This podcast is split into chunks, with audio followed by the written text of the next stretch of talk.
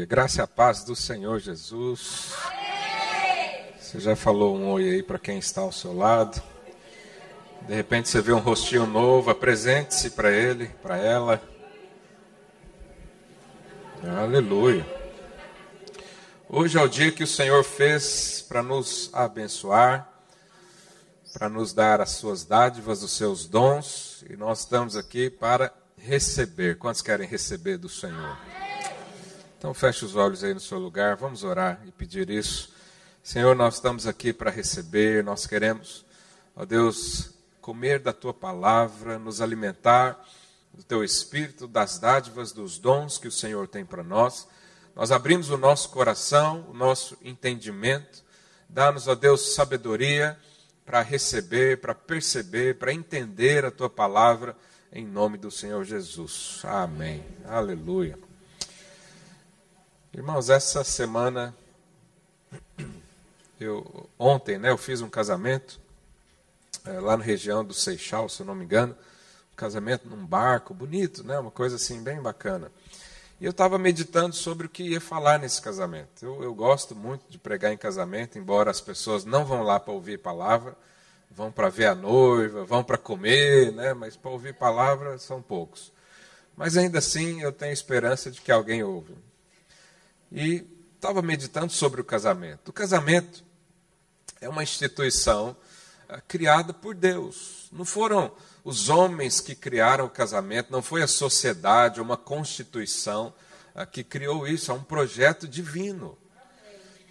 E, e, né, e, nessa reflexão eu me perguntava, mas por que, que alguns casamentos não dão certo se é plano de Deus e os planos de Deus não podem ser frustrados? E o Senhor me falou algo que me chamou muita atenção, e ontem eu passei o dia pensando nisso. Queria ministrar um pouco sobre isso para os irmãos. Uh, muita gente não vive um bom casamento ou um bom relacionamento porque não conseguem desfrutar do que Deus deu. Ele fica, uh, por vezes, olhando as dificuldades, os problemas, os contratempos, né?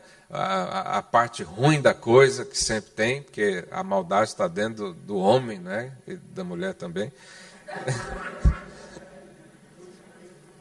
E o Senhor me disse isso: olha, se as pessoas aprendessem a desfrutar da vida, seriam todos felizes. Porque quem aqui não quer um casamento feliz? Cá entre nós, todo mundo deseja isso. Mas no mundo para você desfrutar ou ser feliz em alguma coisa, os princípios são muito diferentes dos nossos. Então o mundo diz que para você ser feliz você precisa ter uma posição, você precisa ter um título, né? você precisa ter um diploma de, de, de universidade, mas na, só a universidade hoje já não basta, né? tem que ter a pós, tem que ter o PhD, tem que ter. Uh, e por aí vai. Ah, mas tem que ter dinheiro, tem que ter isso, tem que ter aquilo sendo que a felicidade está dentro de nós. O Senhor Jesus diz que o reino de Deus está dentro de nós. Tudo que eu e você precisamos para desfrutar e ser feliz já está dentro de você, na pessoa de Jesus Cristo. Então eu estava pensando, né, muitos crentes vivem a sua vida sem o desfrute. Eles não desfrutam do casamento, não desfrutam do relacionamento entre pais e filhos, não desfruta da comunhão dos santos, não desfruta do seu tempo de trabalho. E alguém pode dizer, mas pastor, como é que eu vou desfrutar daquele ambiente que lá é um antro do, de Satanás, que eu vou todo dia ser atormentado? Pois é, essa é a sua visão. Se você enxergar do outro lado, que você faz parte do reino de Deus e o Deus que traz luz está com você, e onde você vai, a luz dissipa as trevas, você vai trabalhar feliz. Você vai falar, é, é um antro de Satanás, mas chegou um filho de Deus. E a luz prevalece sobre as trevas. Então, essa perspectiva de, né, de nós enxergarmos as coisas da vida, fazem com que a gente desfrute ou não do tempo, da vida, das oportunidades, das circunstâncias. É, então, é, quando uma criança pequena, É, quando eu era pequeno, eu achava que a felicidade da vida era ter uma bicicleta, porque meu vizinho ganhou uma bicicleta. E eu vi o tanto que ele ficou feliz. Eu falei, bom, a felicidade está na bicicleta. E aí fui lá, atazanei os ouvidos do meu pai, querendo uma bicicleta e não sei o quê. E aí no Natal ganhamos uma bicicleta. E aí eu peguei a bicicleta, fui andar na rua, era o mais feliz da face da terra. Mas daqui três, quatro semanas já não era assim. Por quê? Porque o vizinho comprou um patins. Aí eu falei, não, eu acho que eu me enganei. A felicidade não era a bicicleta, é o patins. Aí fui, fiz de tudo, meu pai me dá um patins, ganhei o patins. E aí a gente começa a crescer e eu achava, bom, a felicidade é ter 18 anos para sair e voltar a hora que eu quiser. Só que na casa do meu pai não era assim, né? Ele falava, enquanto eu pagar suas contas, o horário é eu que decido. Quem era dessa época?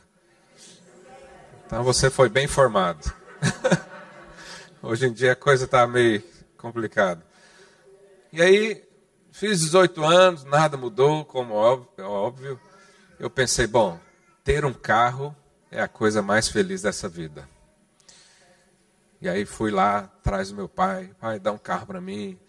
E o meu pai é uma pessoa assim de princípios, né, de valores. Então, ele me deu um carro, eu tinha 18 anos, ele me deu um carro de 1971. Que ele falou assim: Eu vou te dar esse, se você cuidar desse, eu te dou outro melhor. Eu sou da velha criação, né? Hoje em dia. E aí ganhei o carro, era feliz e tudo. E muita gente vive assim, ele sempre coloca a felicidade numa conquista futura. Então o solteiro acha que a felicidade da vida é o casamento. Pastor, eu quero casar, que eu vou beijar o dia todo. vou ter relação todo dia, três vezes no dia. Alguém faz isso? Não, não, não fala não. Deixa. Deixa o fulano sonhar em paz. E aí, depois que casa, vai para a lua de mel, né? Volta da lua de mel, o mel acaba, fica só a lua.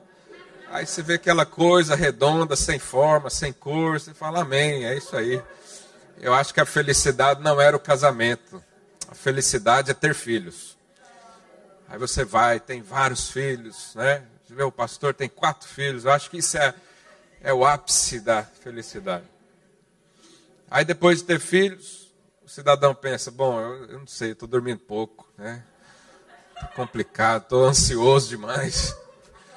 Eu acho que a felicidade é quando esses meninos casar, sair tudo da minha casa e eu viver só eu e minha esposa. Aí isso aí acontece. Aí você pensa, ixi, eu era feliz e não sabia. Agora está só eu e essa mulher. Eu olho para ela, ela olha para mim. O que nós vamos fazer da vida agora? E aí você fala: não, mas meus amigos já passaram por essa fase, a felicidade mesmo é a aposentação, é não fazer nada da vida, é ficar sem trabalho, só receber, só desfrutar. Aí quando chega lá nessa idade, vem a solidão novamente, vem a ansiedade de não fazer nada. Você diz, não, eu acho que a felicidade mesmo é comprar uma casa no campo, é, é jogar xadrez na praça, alguma coisa assim. Você vê que as pessoas que vivem assim nunca são felizes. Porque elas estão sempre projetando a alegria, o prazer, o desfrute lá na frente. E não desfruta o hoje. Mas é interessante que o, o, ser humano tem necessidades básicas. Então a gente tem necessidade de comer, de dormir, de relacionar né, entre um e outro. Mas existe uma necessidade básica do ser humano que é muito negligenciada, que é a necessidade de ser feliz. É interessante que Thomas Jefferson, né, o terceiro presidente dos Estados Unidos, ele escreveu a Carta da Independência né, dos Estados Unidos contra a Grã-Bretanha. E eu separei um trecho aqui, porque isso exemplifica bem. E você sabe, naquela época, os presidentes eram muito influenciados pelo cristianismo. A maioria deles eram tinha lá sempre um, um pastor amigo, sempre ouviam a palavra, se não também eram cristãos. Ele diz numa, na, num verso da sua carta: Consideramos essas verdades por si mesmas evidentes, que todos os homens são criados iguais, sendo-lhes conferidos pelo seu Criador, aqui ele está falando de Deus, obviamente, certos direitos inalienáveis, entre os quais se contam a vida, a liberdade e a busca pela felicidade. E é interessante também que lá nos Estados Unidos, né, como os americanos gostam muito de pesquisas, eles pesquisaram, chegaram à conclusão que as empresas deixam de faturar 500 bilhões anuais de dólares né, mais ou menos 430 milhões, bilhões de euros, deixam de faturar porque os empregados estão tristes. Se todos os funcionários fossem felizes, né, e quem é empresário, tem um negócio, tem funcionário, sabe disso, que o funcionário feliz, o serviço também vai ser feliz. O faturamento também vai ser bom no final do mês. Então, obviamente, nós estamos falando aqui de coisas naturais. Mas também é óbvio que no reino de Deus, é, nós deixamos de ganhar coisas, deixamos de conquistar coisas, porque existem crentes que não são felizes. Não é um paradoxo isso? Um, um crente não ser feliz? Porque nós temos um Pai que é todo poderoso, Criador dos céus e da terra. Ele já disse: Eu nunca vou te deixar órfã, eu te adotei, você está na minha família. O meu recurso é seu também, o meu espírito é o seu também. Você está cheio de dons, você tem um propósito para viver comigo. Esse período nessa terra é só temporário, daqui a pouco nós vamos viver com Ele o tempo todo. Mas ainda assim, há crentes que são tristes.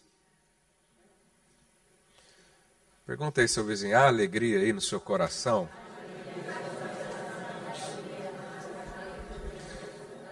Se tem uma coisa que me deixa aflito é ver um, um crente triste. É, não deveria. Mas por que está triste? Porque tem alguma coisa errada aí na sua visão. Então a Bíblia diz lá em Salmo 30, verso 5. Coloque aí para mim, por favor. Salmo 30, verso 5. Olha que interessante. É, volta no verso 4, por favor.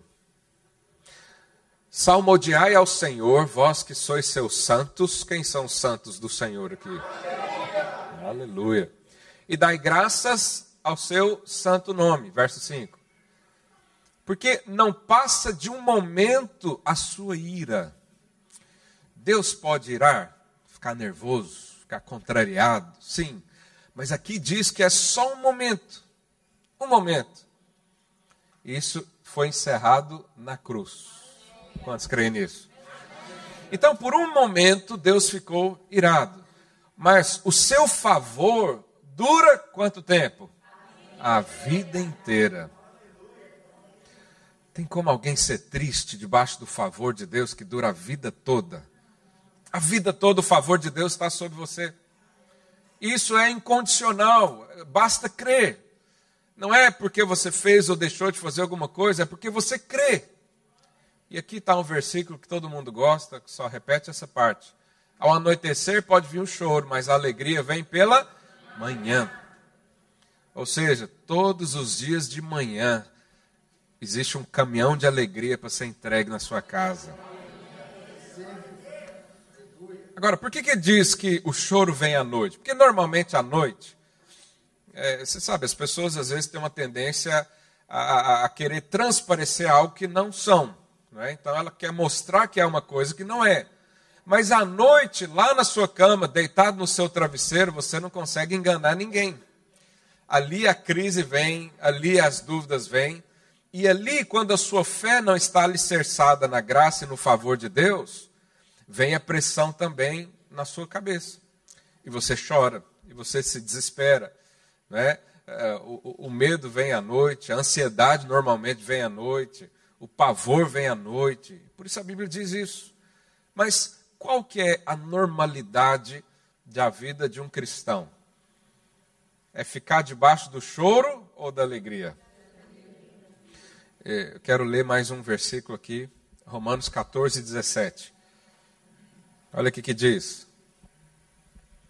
Porque o reino de Deus não é comida nem bebida, mas justiça e paz. E alegria. Eu pergunto para você, a justiça de Deus, ela foi feita e entregue para você de uma forma completa, ou Deus vai dar isso aos poucos? Um dia você é justo, outro dia você é mais ou menos, outro dia não é de jeito nenhum, que fez aquilo. Deus te dá por completo. Se a justiça ele nos deu por completo, a paz também. A vida de um cristão não é, é, Ele tem paz aqui porque foi na conferência semana passada, aleluia, glória a Deus. Aí foi, tem paz também na quinta-feira, porque vai lá a célula, encontra pessoas que têm a mesma fé, que dividem os seus sentimentos e sente paz. Não, a paz que o Senhor nos deu, ela é contínua. Por isso que a Bíblia diz que seja o árbitro né, do nosso, das nossas decisões a paz do Espírito. Porque você anda em paz. A hora que a paz some ou diminui, aí você para, avalia e toma postura. Não é o contrário, você vive atribulado e quando tem paz, aí faz alguma coisa. Nós vivemos o tempo todo em paz. Amém. Jesus diz: A minha paz vos dou não dou como o mundo dá. Então, a justiça é completa, a paz é completa. Mas há aqui outra coisa que a gente esquece: que a alegria também. A alegria tem que ser algo completo na nossa vida, tem que ser algo constante na nossa vida. Nós não vivemos momentos felizes, nós vivemos uma vida feliz. E um dia ou outro, a gente fica triste. Perde alguém, uma tribulação maldita, ou alguma coisa acontece, a gente fica triste. Mas qual é o normal? É eu e você ser o quê? Felizes. Quantos creem nisso? Mas você vive isso na prática? Eu acho que às vezes a gente negligencia isso. Fala, pastor, como que eu vou ser feliz, que eu tenho que trabalhar nessa terra igual um escravo? Pois é, está aí a sua definição. Você mesmo já diz, você é escravo escravo do trabalho, escravo do dinheiro, escravo da opinião alheia.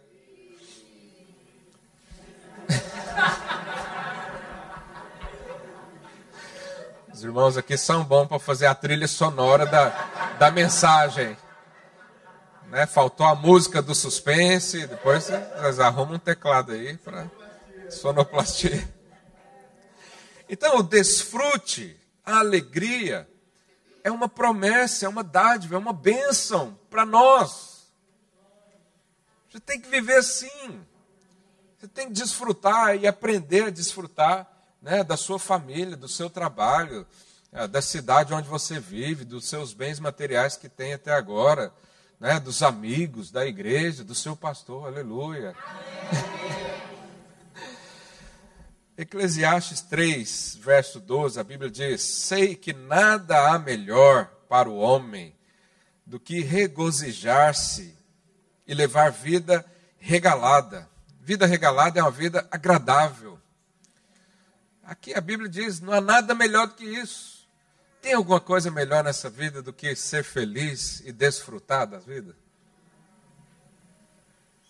E também que é dom de Deus que possa o homem comer beber e desfrutar, diga desfrutar, o bem de todo o seu trabalho. Há muita gente que conquista muitos bens, mas não desfruta. Porque o dinheiro não traz felicidade, a gente sabe disso, né? Uh, dinheiro não traz posição, não traz. E, e, muita coisa dessa vida que a gente acha que uh, vai trazer felicidade, não. Mas o desfrute é um sinal de que você é feliz ou não desfrutar. Então, você consegue desfrutar da sua família? Eu, eu, às vezes converso com gente, com homens e mulheres no, no casamento, que uh, o homem tem terror em ir para casa.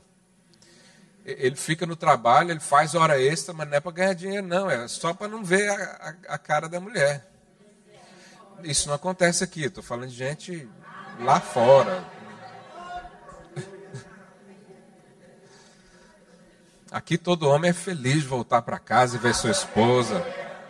Só os homens, digam amém aí. Aleluia. Ai. Irmãos, o desfrute é coisa. Essa semana eu, eu, e minha esposa ganhamos um Vale Day, né? O que, que é o Vale Day? É quando alguém fica com as crianças e fala, vai sair vocês dois. Isso é bênção. Quem quer isso?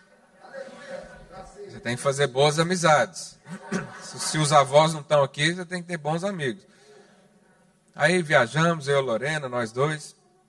E para viajar, eu fui ver no mapa, né? Falei, onde, onde nós vamos? Né? Europa é bom que você consegue viajar rápido, todos os países aqui, e não é tão caro também. Eu sempre falo para os irmãos no curso de casal, de casados, né?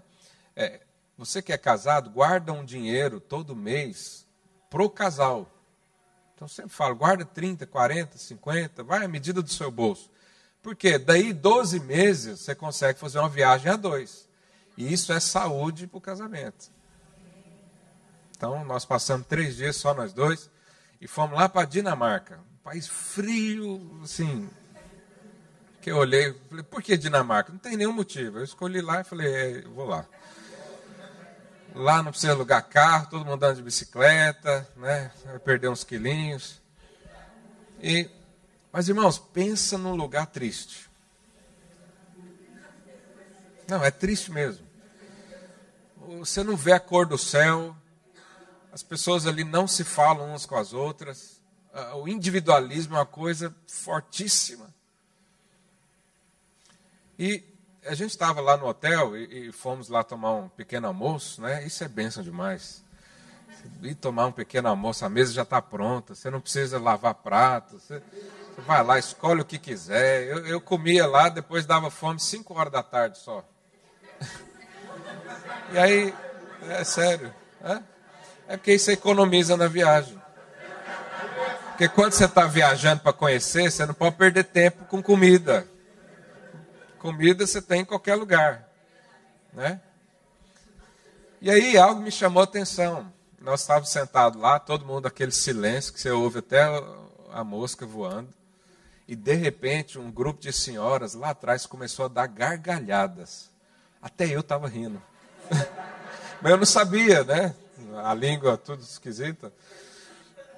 Mas o, o que, que me impressionou? As pessoas ficavam incomodadas porque a outra estava rindo. É, é, como se fosse assim: você não tem o direito de ser feliz, porque eu não sou. Para que, que você é? Por quê? Eu quase sentei lá, é porque eu não entendo a língua deles.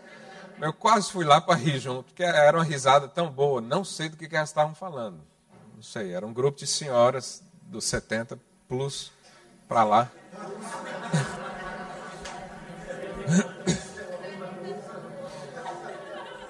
Por quê? Porque as pessoas não têm alegria.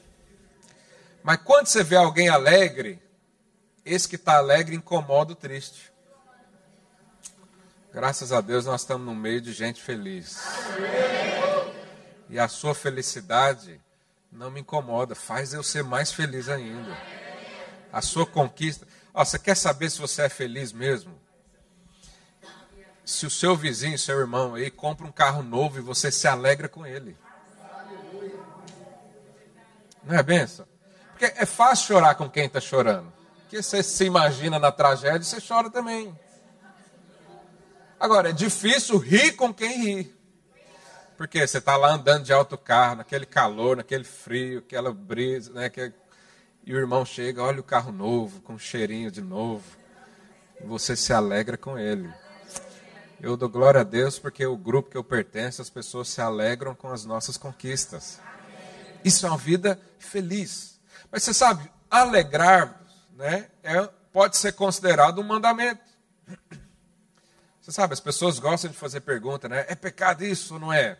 E, e os pastores têm que fazer um desdobramento para falar se é ou não. É terrível isso. Mas, basicamente, a gente considera pecado aquilo que a Bíblia diz para fazer e não faz, ou que a Bíblia diz para não fazer e a pessoa faz. Isso a gente considera pecado, isso é a regra geral. Então, se a Bíblia diz para eu fazer algo e eu não faço, isso é o quê? Pecado. E eu vou te dizer uma coisa: olha o que está escrito em Filipenses 4,4. Coloca aí para mim. Alegrai-vos sempre no Senhor. Outra vez digo. Então, o cristão que anda triste, ele está pecando duas vezes, porque Paulo afirmou isso duas vezes. Andar triste, ansioso, é pecado. Mas não vamos olhar pelo pecado, porque eu e você não somos guiados por uma lista, nós somos guiados pelo Espírito. E o que, que o Espírito diz? Seja feliz, alegre-se no Senhor. Mas, pastor, como é que eu vou conseguir fazer isso? No mesmo capítulo 4, no verso 10, olha lá o que, que diz: Alegrei-me sobremaneira no Senhor, porque agora, mais uma vez, renovastes ao meu favor o vosso cuidado, qual também já tinhas antes, mas vos faltava oportunidade. Digo isso não por causa da pobreza, porque aprendi a viver o quê? Aprendi. Nós precisamos aprender a viver felizes. Se você está esperando a felicidade chegar na sua vida, hoje é o dia de você abraçar e dizer: Eu sou feliz. Minha família vai ser feliz, minha esposa vai ser feliz, meus filhos vão ser felizes. Porque Paulo diz: Eu aprendi certamente ele teve que meditar sobre isso. Ele teve que excluir sentimentos que o impediam de ser feliz. Ele tinha que renovar sua mente, renovar sua visão da vida para ser feliz. E ele diz: Eu aprendi a viver contente em toda e qualquer situação. Qualquer uma nós podemos ser felizes. Qualquer contexto, qualquer problema, qualquer adversidade, nós podemos ser felizes. Ele diz no verso 12: Tanto sei estar humilhado, como também ser honrado. De tudo em todas as circunstâncias, já tenho experiência de fartura como de fome, assim de abundância como de escassez. Nós precisamos aprender a ser felizes. Fala isso para o seu irmão, aprenda a ser feliz. E como é que nós vamos aprender isso? Nós vamos aprender isso junto, ok? Mas existem algumas coisas que nos impedem de ser felizes. A primeira coisa que nos impede de ser felizes é a expectativa errada. Lembra que eu dei o exemplo da bicicleta? A expectativa é que a bicicleta faria trazer a felicidade, mas não é.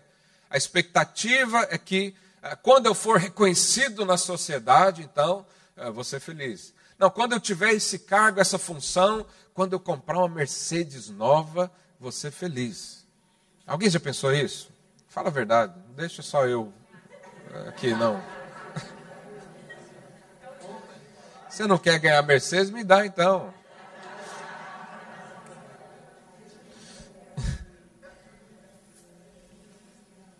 Lucas 17, 21, Jesus falou: Nem dirão ele aqui ou lá está, porque o reino de Deus está dentro de vós. Você não precisa da Mercedes, da BMW para ser feliz. Mas se você é feliz, é capaz de você andar de Mercedes e BMW. É ou não é? O Senhor vai nos prosperar nesse sentido. Então, a alegria, o contentamento, ele não vem de circunstâncias exteriores. Ele vem de umas resoluções aqui dentro de nós. Você sabe, as coisas que nos faz mais felizes são as coisas mais simples da vida. São as coisas mais naturais da vida. Por que, que as pessoas gostam tanto de viajar o mundo? Porque querem ver a natureza, querem ver os montes, querem ver a neve, querem ver o deserto, querem ver pouco impressiona quando você vê uma construção humana. Por exemplo, se você for lá a Paris, tem lá a Torre Eiffel, que lá é uma coisa impressionante. É um negócio muito grande, mais de 300 metros de altura. E, e quando você vê, você né, vê aquela coisa imponente. Mas se você for lá no Grand Canyon, nos Estados Unidos, e ver as formações rochosas, você fica muito mais impressionado, porque aquilo lá é obra do Criador.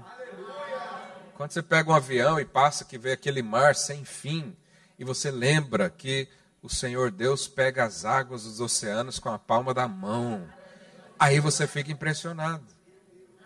Porque essas coisas né, movem o nosso coração. É, deixa eu ler para você é, Lucas 19, 10, 19. Olha o que Jesus disse. Eis aí, vos dei autoridade para pisar de serpentes e escorpiões, e sob todo o poder do inimigo, e nada absolutamente vos causará dano. Ah, isso aqui é uma promessa para nós. Deus nos deu poder, autoridade. Nada pode nos causar dano. Isso poderia nos dar uma sensação de segurança, de, quem sabe também, felicidade. Nada pode me causar dano. Ainda se uma cobra mortífera me picar, né, o Senhor vai me livrar. Ainda se o mundo conspirar contra mim, o Senhor é por mim. Isso é motivo de alegria. Mas olha o que Jesus completa no verso 20. Ele diz: Não obstante, alegrai-vos. Diga comigo, alegrai-vos. Não porque os espíritos se vos submetem. Então Jesus está falando: olha, se alegre. Mas não é só porque você tem poder, autoridade, porque você carrega o meu nome, porque você. Ele não fala, ele fala algo superior a isso. Ele diz: e sim porque o vosso nome está escrito nos céus. É mais ou menos assim. A pandemia veio, o mundo está em crise, mas o meu nome está escrito no livro da vida.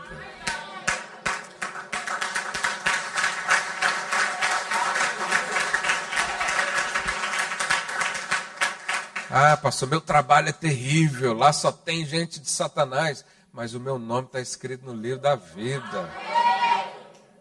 Ah, perseguição da igreja, agora vão proibir de falar de Jesus mas meu nome está escrito no livro da vida. O que mais que eu preciso? Mais nada. Essa vida aqui é tão passageira, é tão rápida. Né? Essa semana agora, a morte de uma cantora no Brasil surpreendeu, todo o Brasil ficou triste por causa disso. A pessoa tinha 26 anos. 26. Quem imagina que vai morrer com 26 anos, no auge da carreira? A vida é tão rápido. O que, que tem que nos dar alegria? Que amanhã a vitória está garantida para nós. Ainda que hajam aflições nesse mundo, ainda que haja dificuldades, ainda que a nossa família não está de acordo com a palavra e a gente não consegue desfrutar de tudo de uma forma intensa, mas amanhã está garantido para nós. Nosso nome está lá, nossa família está lá também, em nome de Jesus. Então, Jesus também disse lá em Mateus 10, 28, Olha o que ele diz: Não tenha medo, não tem mais os que matam o corpo e, e, e não podem matar a alma. Temei antes aquele que pode fazer perecer no inferno tanto a alma como o corpo. E quanto a vós outros, até os cabelos de toda a cabeça estão contados. Não tenha medo, bem mais valeis vós do que muitos pardais. Aqui ele fez uma comparação com as aves, né? Mas Deus sabe até quantos. É, o Thaler é cabeleireiro. Quantos cabelos tem na minha cabeça, Thaler? Você tem que contar. O dia que eu for. Essa semana eu vou lá, você conta. Deus sabe até isso. Agora eu pergunto para você: um Deus que cuidadosamente conta os fios da sua cabeça, ele não vai cuidar de todo o corpo? Ele não vai cuidar da sua saúde emocional, da sua saúde física, da sua saúde espiritual, eh, do que você vai comer ou beber amanhã, né? todos os planos da sua vida. Será que Ele não é capaz de te ajudar a, a, a ter um bom trabalho, para ter um, um ordenado mensal? Sabe, nós podemos hoje mudar a nossa perspectiva, da nossa visão, e sair daqui como o homem e a mulher mais feliz da face da terra porque o nosso nome está escrito no livro da vida. Nós temos um Deus que cuida de todas as coisas. Nós temos um propósito a cumprir. O Senhor Jesus nos chamou para reinar com Ele. Mas você ainda está olhando a conta bancária e ficando triste por causa disso. Você ainda está olhando a perseguição de alguém lá no seu trabalho, do seu vizinho, e ficando triste com isso. Você ainda está olhando porque não aconteceu no tempo que você queria e você ficou triste por causa disso.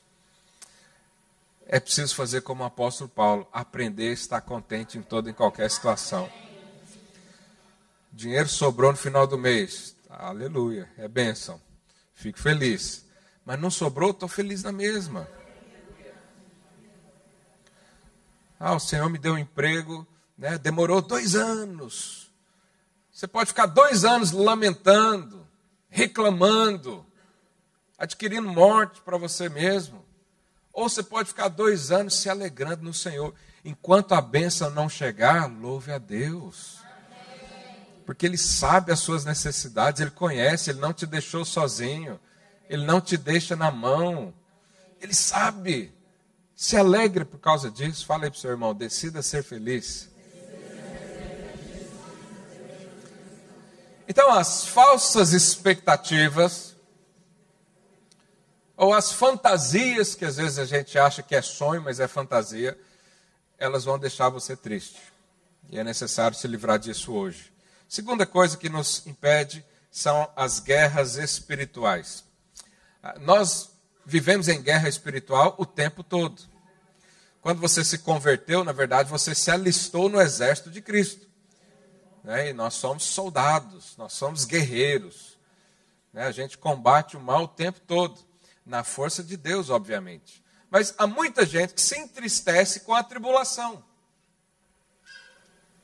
Mas Paulo diz, em certo momento, não fica triste por causa da tribulação, porque vai gerar perseverança, vai gerar solidez.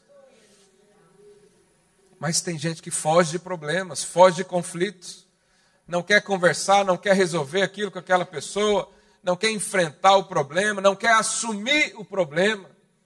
Já viu aquela pessoa que é, é, é ela fuma tabaco o tempo todo, mas diz que não é viciado?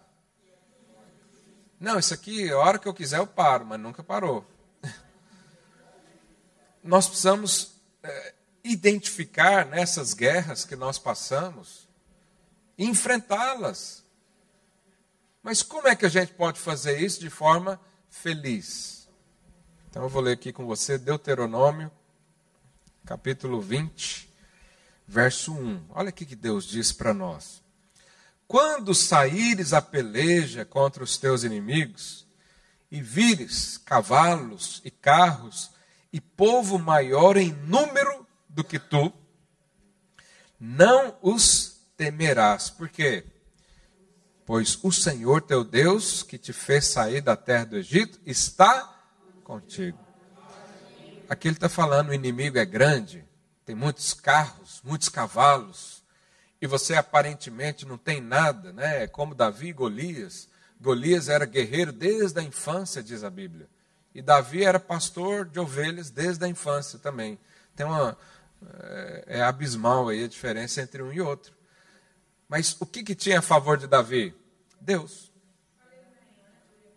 Então aqui Deus está falando: quando tem uma guerra, uma peleja, quando o inimigo se levanta contra você, não tenha medo, porque quem se levanta contra você está se levantando contra o seu pai.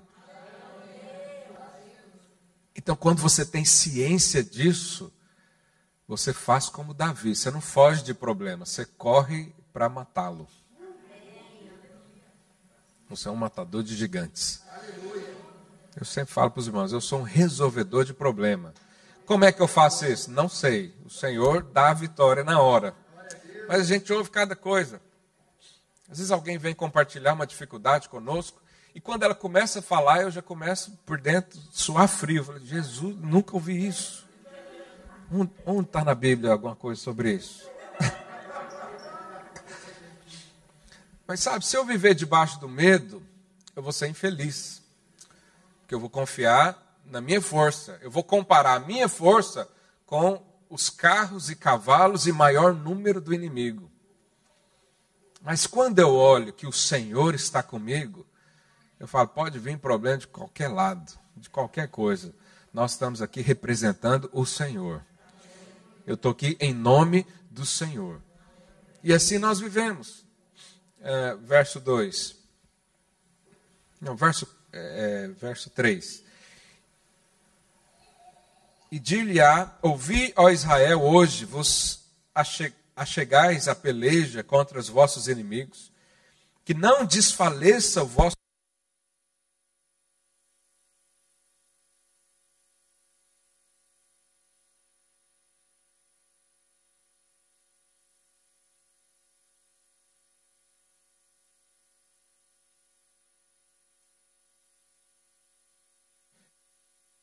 Som, som, som, som.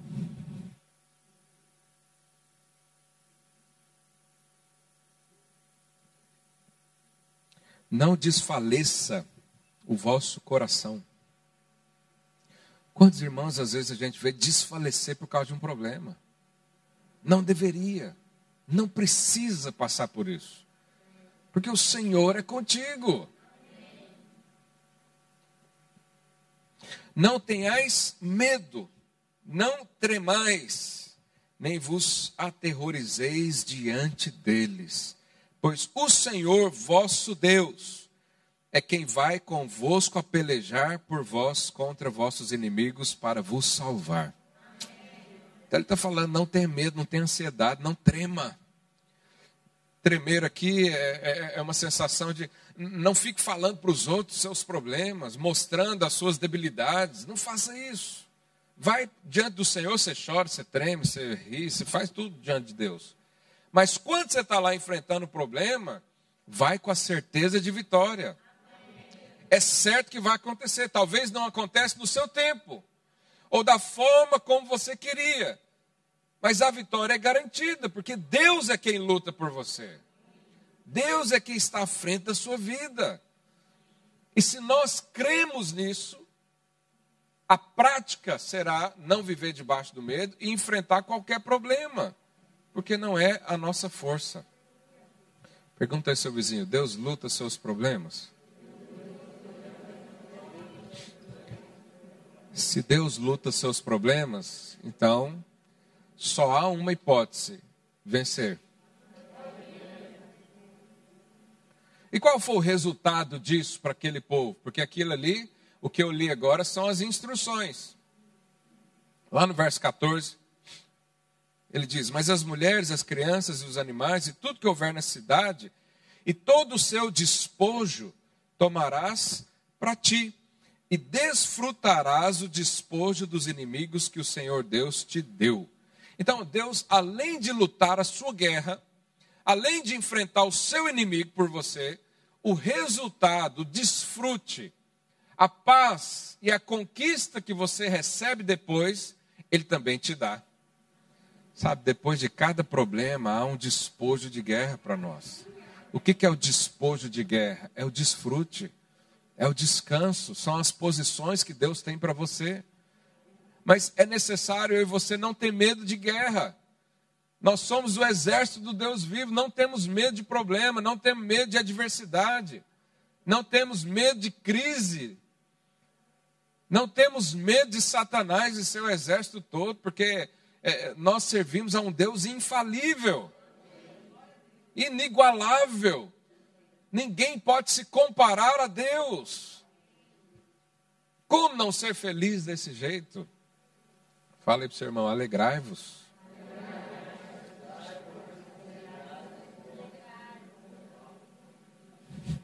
Alegrai-vos, aleluia. Eu vou continuar essa palavra no domingo que vem, que tem muita coisa para falar aqui sobre isso. Eu quero ver os, os, irmãos, eh, vocês estão de máscara, né? Mas eu quero ver você entrando aqui sorrindo. Por quê? Porque está tudo bem na sua vida? Não, porque você está lutando na força do, do Senhor. Mas tem conquista também. E quando você tiver uma conquista, manda o um testemunho para mim. Eu quero rir com você. Quando você tiver problema, manda o problema para mim também. Eu vou chorar com você. Eu prefiro rir com quem ri. Né? Mas eu choro também se precisar. Mas olha o que, que diz em 1 Timóteo 1, verso 11. Esse versículo impactou minha vida. Você sabe, tem alguns versículos que quando a revelação vem, ela traz um outro prisma.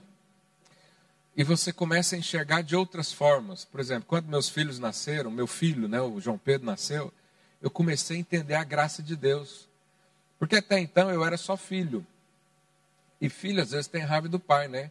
Por que, que meu pai me disciplinou? Por que, que ele fez aquilo? Por que, que ele não me deixou ser feliz né, quando eu queria? Tem todas essas, essas coisas da nossa mente. Mas quando eu me tornei pai, eu entendi o que, que era um amor incondicional. Porque meu filho só me dava trabalho, despesa. Eu tive que vender um carro para custear as coisas dele, porque ele tomava um leite caríssimo. Eu... Mas eu amava. Então, há certas revelações na nossa vida que nós precisamos ter, são experiências é, que mudam totalmente a nossa vida. Eu tive uma experiência com esse versículo, é, 1 Timóteo 11, 1, 1, 11, que é o seguinte: olha o que ele diz. Segundo o evangelho da glória do Deus bendito, do qual fui encarregado. Ele diz aqui: o evangelho da glória de um Deus bendito. O que, que significa um Deus bendito? Essa palavra bendito no original, ela é Macários. E Macários, eh, em outras, outros versos, eh, foi traduzido como feliz. Mas aqui traduziram como bendito. É um Deus abençoado. É um Deus bondoso. Mas o original diz: é um Deus feliz. E quando eu ouvi isso, eu falei: mas eu sirvo a um Deus feliz. Isso muda completamente a minha visão sobre Deus e sobre a vida. Porque se você serve a um Deus carrasco, que, que você vai esperar da sua vida? Tribulação. Se você serve a um Deus que está é, só esperando o dia para derramar a sua ira sobre você, como é que você vive? Com medo. Porque qualquer momento a ira de Deus vem.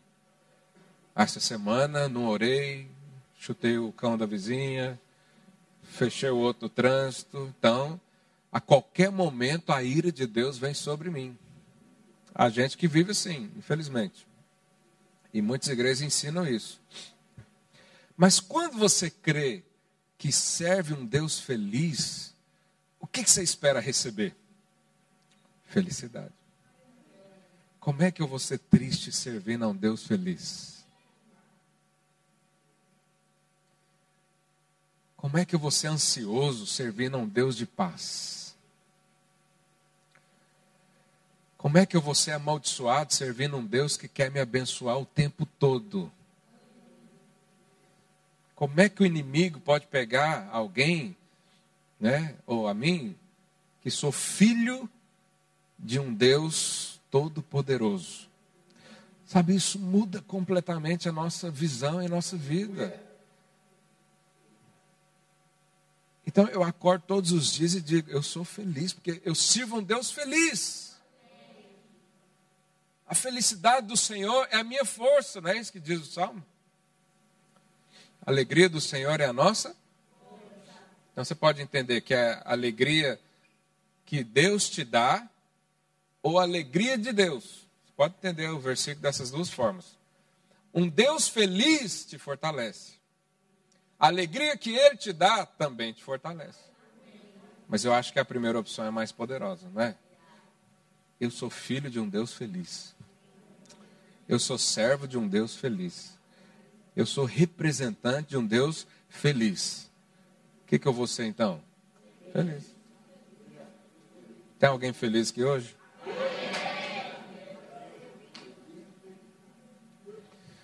Partir de hoje, a tristeza na sua vida ela vai ser opcional.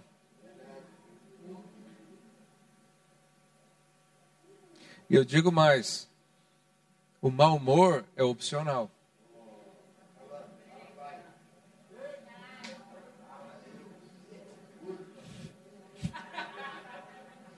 Não cutuca o vizinho, não. É, a palavra é para você.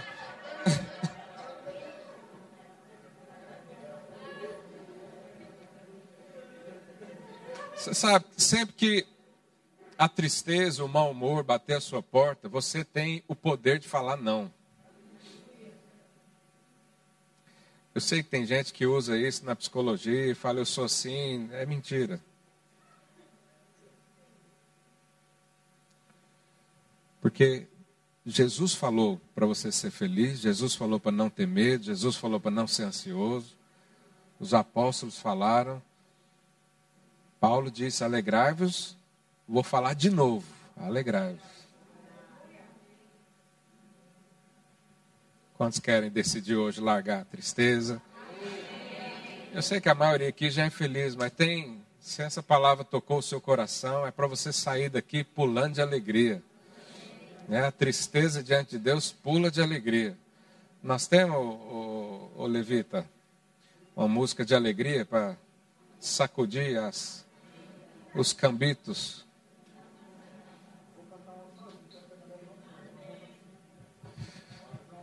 Então hoje o nosso apelo é você se alegrar.